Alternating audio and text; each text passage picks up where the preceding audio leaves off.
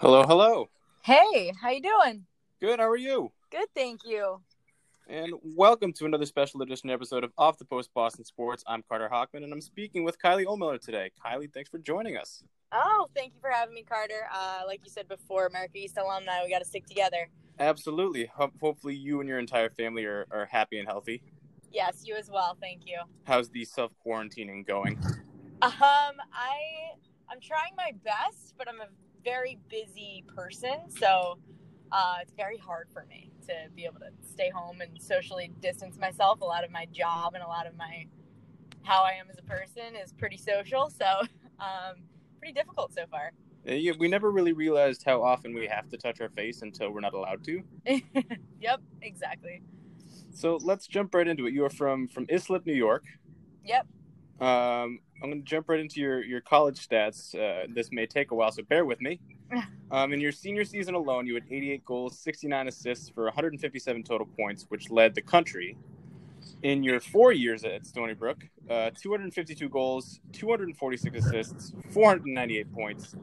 Your shots on goal percentage was 781. So basically, every time you, you took a shot, there was about an 80% chance that you're at least going to hit the frame of the net um, which is absurd.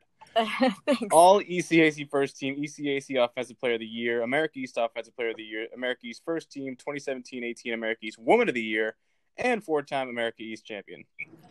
Uh, and you were selected first in the Women's Professional Lacrosse League by the New York Fight. Yes. Do, do these? Does this all, when it's read back to you, does it sound real? Reading them off one by one just sounds it's incredible to me, but I'm sure you've had them read to you multiple do it by now. Um, I mean, it's still pretty unreal. Uh, sometimes I'm kind of like, wait, that was me, you know. Um, so, uh, so a lot of it too is are things that I'm super proud of, but also um, sometimes just blend into words, you know. And I feel I'm one of those person, I'm one of those people who like I measured a lot of my success in college based on how my team was doing and the program records like we were making, what, what we were doing at Stony Brook as a program. So I know that's a little bit cliche and it's it's heard a lot from athletes, but um, that's just what my whole focus was on, and that's what all my goals were about. So, uh, not to say that I wasn't honored to be a part of a lot of these records and awards and things like that, but even now looking back, now that I'm two years out of it, um, I mean, that those are the things that I remember the most, and those are the, the goals that I remember chasing the most. Uh, were like the program records and the undefeated seasons and the NCAA tournament appearances that hadn't happened before. So, um, pretty pretty surreal though, as as you mentioned. Absolutely, and and uh, another thing I want to touch on, you are it's almost trademark is your your eye black pattern. Talk to mm-hmm. me about the story behind that because it's incredibly distinct. Uh, yeah. So for anyone that's listening that doesn't know, I I have a specific like eye black that I wear on my face for game day. I've been wearing it um, ever since high school. I was kind of just playing around. Uh, I've always been one to kind of like um, I don't like to be flashy per se uh, with yeah. how I look on the field, but there's always been something about like I have to wear the same headband, like same hairdo. Um, like I always have, like I just, you know, I look good, feel good type of thing. oh yeah. Um, so just one of those things. But the eye black is kind of like a, it's like a winged look. It started off as just triangles, like colored in on my cheeks. That was a pretty basic one, and then um, one of my friends in high school was actually like, "Why don't you try to make it look like the Batman wings? Because it's kind of cool." And like, you know, you've always been a Batman fan, so um, I tried to wing it up on the sides, even like versions of it. I see pictures from high school. Versions of it in high school were a little bit like early stages. Um, but then I got to college and I kind of just made it my own. I really winged it up.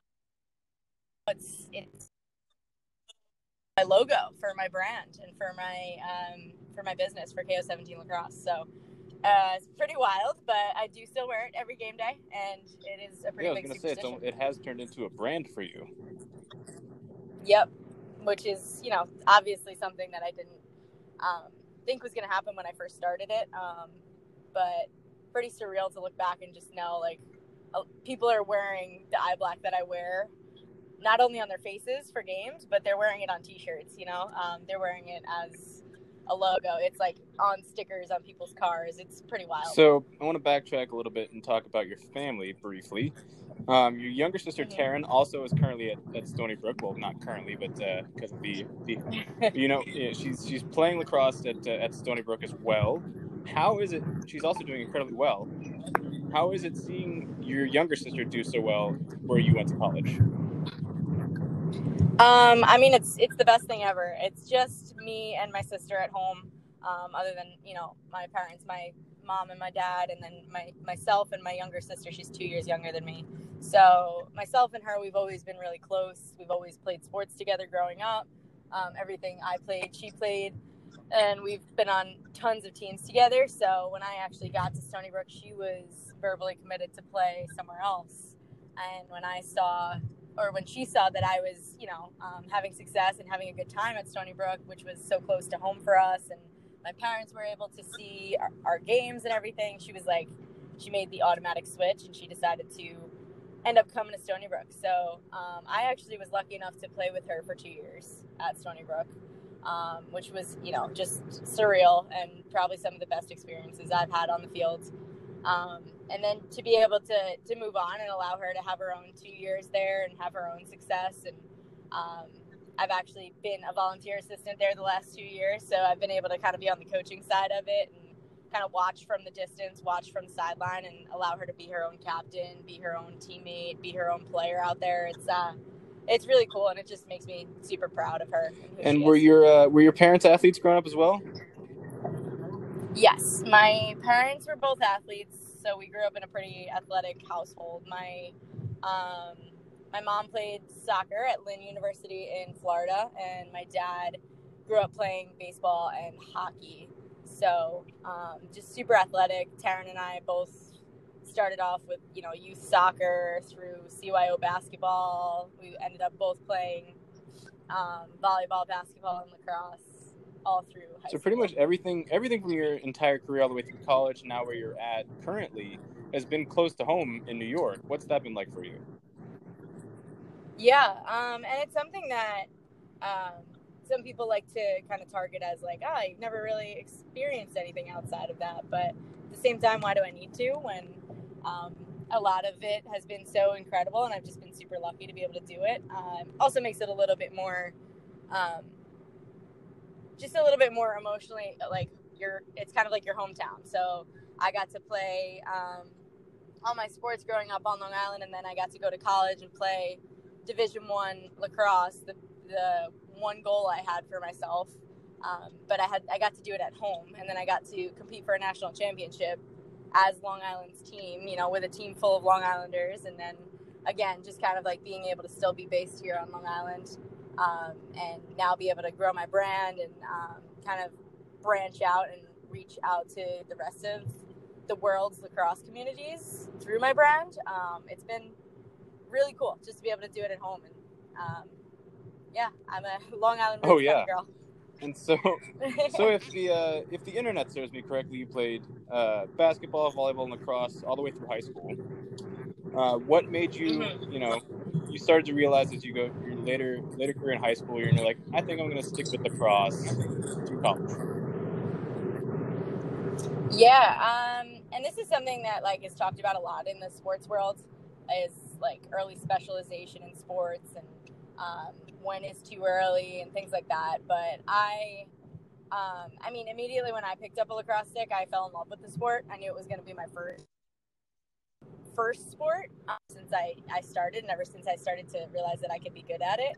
Um, but all throughout high school like i played varsity volleyball basketball and lacrosse for four years throughout high school. And i think just kind of like around eighth or ninth grade is when i realized like all right maybe i should start to look into getting recruited um, for lacrosse so that i could take this from the varsity level to hopefully and potentially a division one collegiate career um, and try to try to do special things with it And how have you seen the sport of, of women's lacrosse grow since you've started and finished at Stony Brook?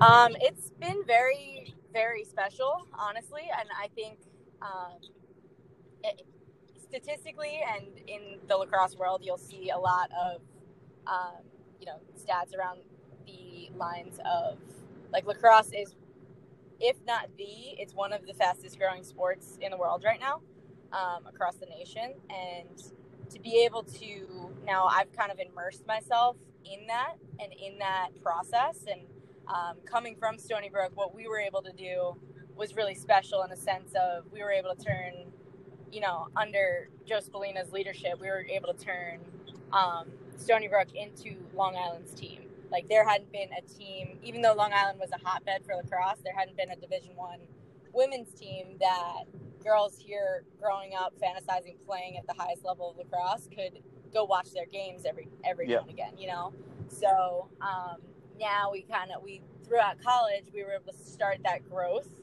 even here at home and start by kind of like providing a team that people could follow and people could become diehard fans of um, and then going from that um, into now the professional world and into now playing in the WPLL and my entire job, my career is, you know, to spread the game across the nation, across the world. It's to bring my experiences, my knowledge of the game, um, whether it's skills or whether it's kind of just experiences in general, um, to places that might not have been hotbeds and might not see all the things that I got. I was lucky enough to see throughout my journey, you know, growing up playing lacrosse. So um, just to see all of that, and I've been able to kind of travel all over the country over the last two years, and um, in doing that, and just to see you know places in the Midwest like Minnesota, and um, on the West Coast like LA and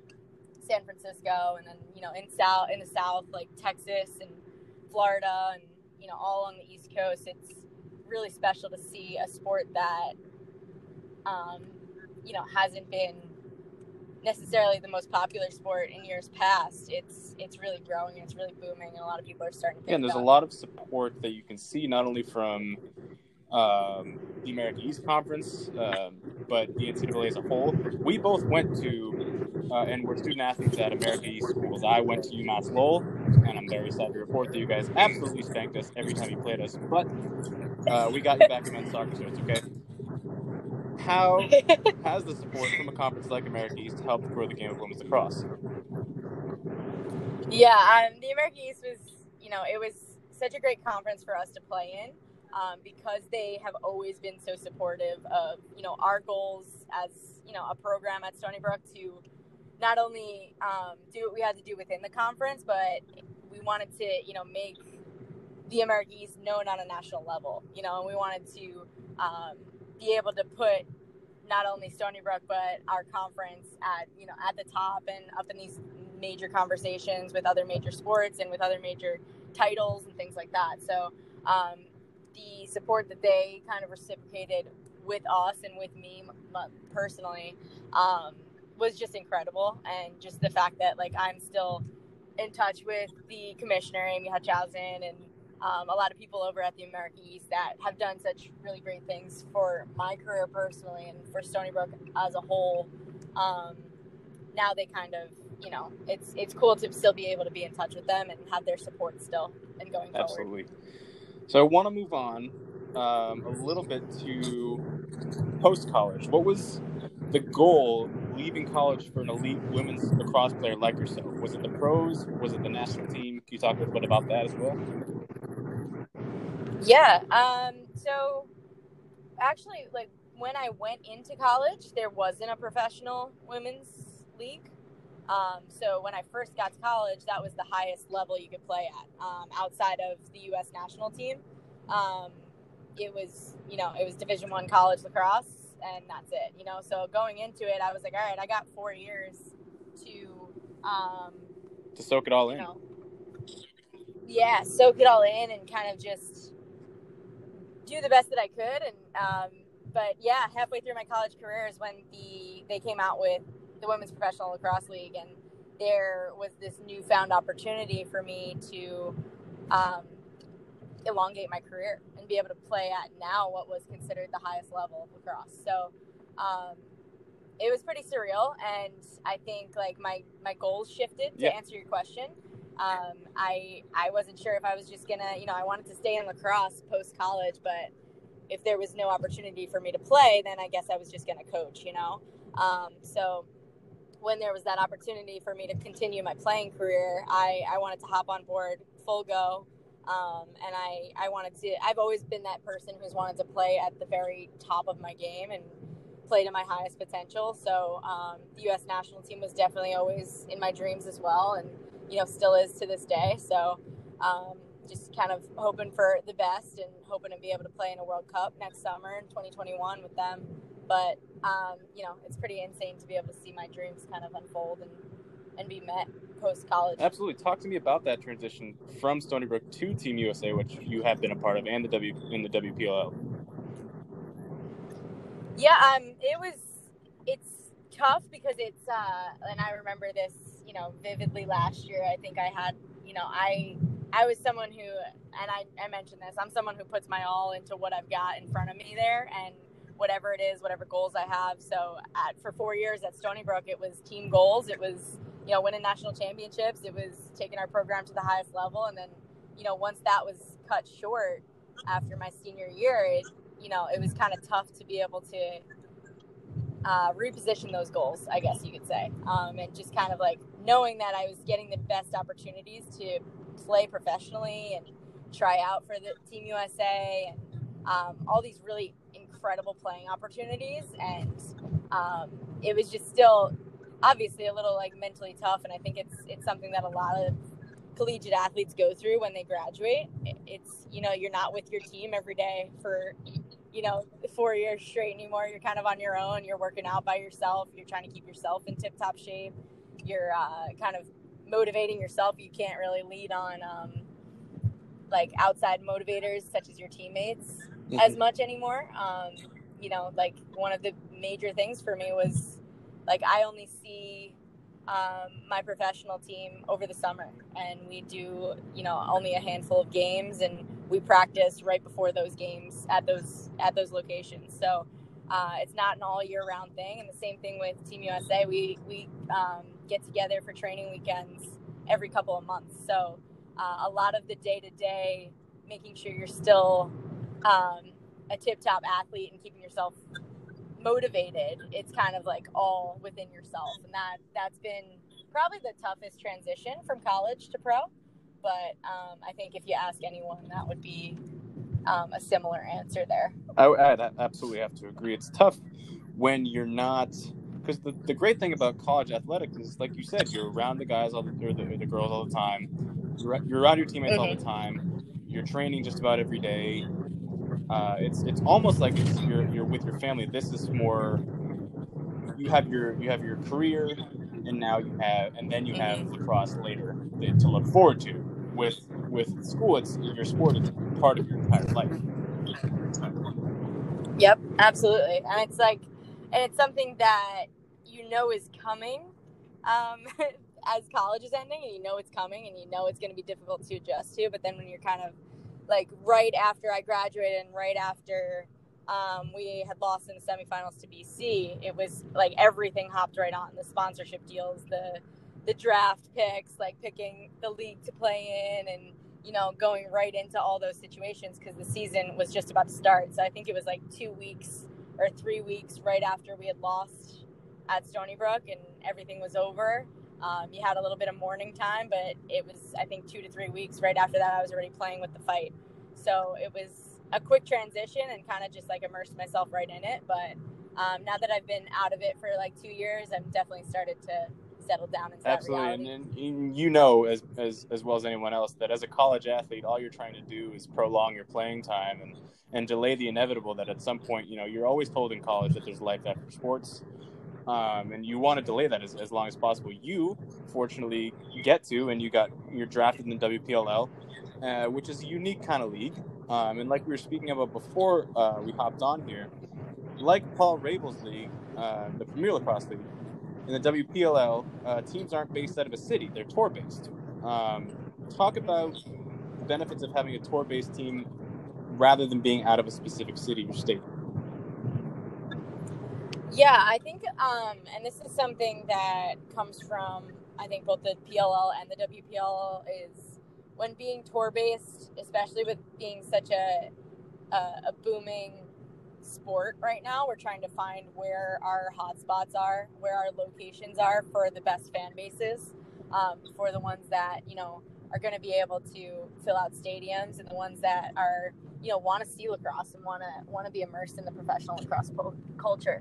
So um, I think that's where we're at with the tour based situation. It also gives um, our fans an opportunity to pick a team that they want to follow or pick a favorite team per se um, on things other than just the location.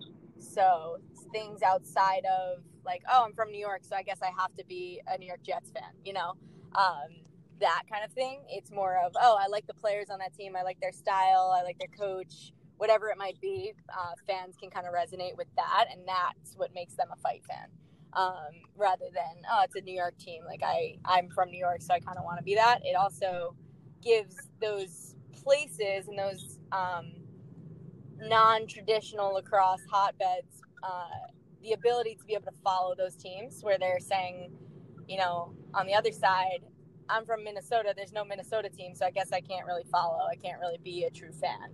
Um, so this way, when there's it's tour based and we can kind of hit different locations and um, hang out with different fans, and we can kind of make those relationships with the future of the sport all over the place. And I'm sure what a lot of people are wondering who are listening to this podcast, what is the pay like for players in the WPLL?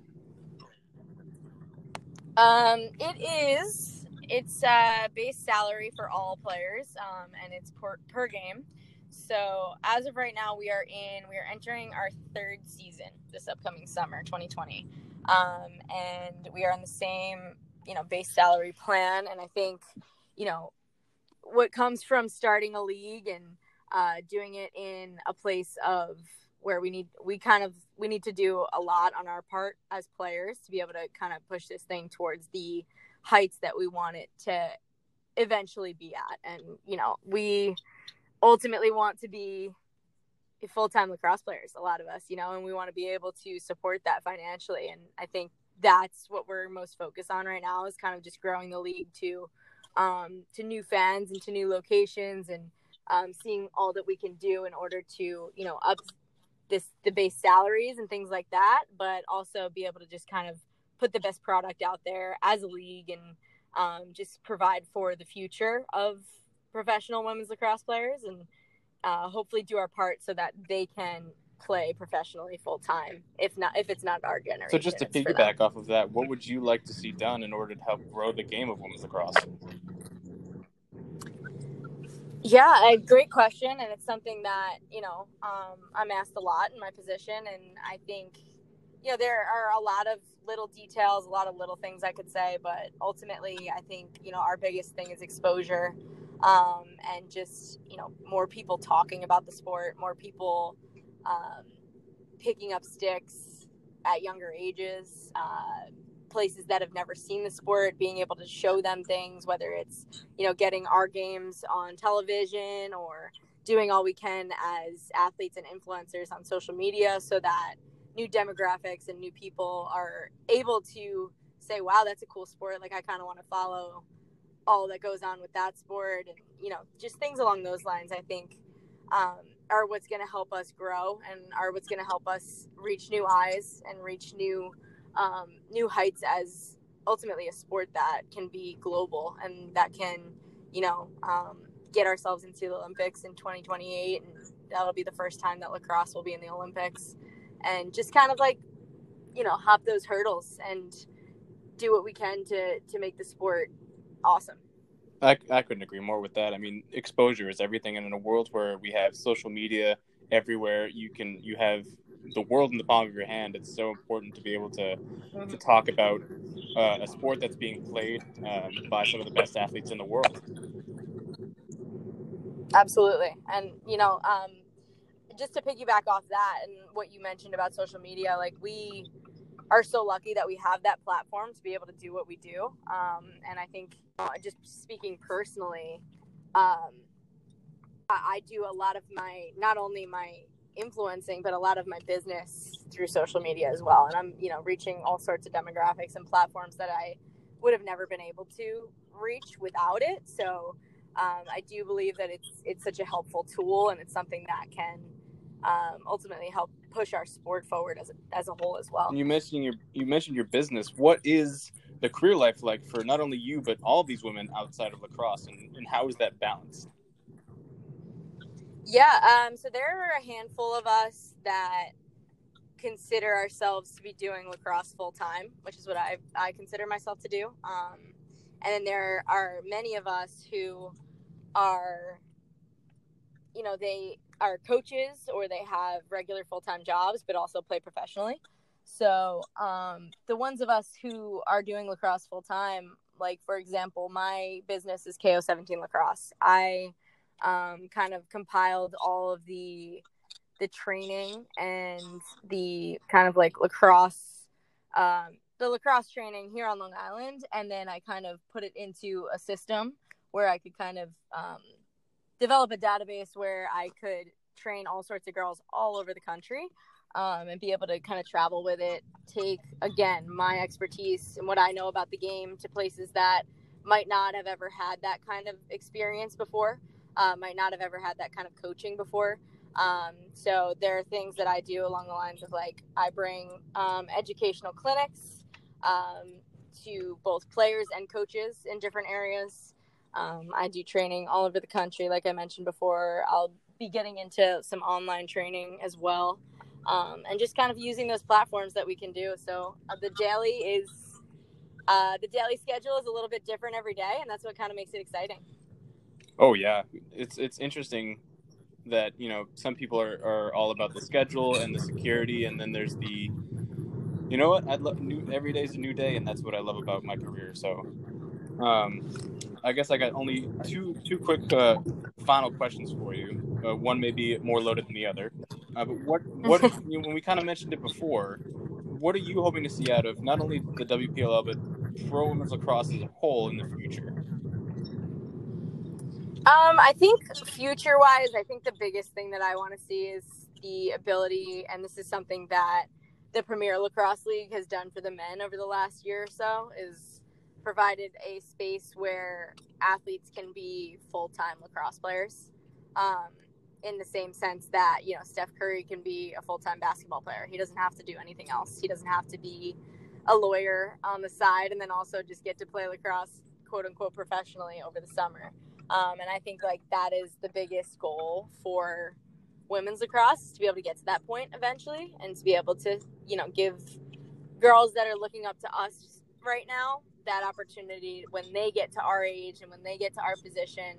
Um, they don't have to, you know, ha- uh, be a teacher or um, a nurse or something on those lines and then, you know, get to play lacrosse over the summer professionally. It's it could be a full time job, and I think that's what we're what we're striving for. So, where can people find you and follow what you're doing? Uh, most of what you can find on me is on my Instagram, Kylie Ohlmiller17. Uh, you can also find my business on Instagram as well, KO17 Lacrosse. I um, also have a website, ko17lacrosse.com. Um, and I also have a YouTube channel, which anyone who wants to learn anything about lacrosse can find me there. That's Kylie Ohlmiller on YouTube. And that is uh, 1717, not spelled out 17. Yes, KO 17 lacrosse. This has been a very special edition of Off the Post Boston Sports. All sports, usually all Boston. This time we make an exception, and it's all the time. Kylie Ohlmiller, thank you very much. Thank you so much for having me.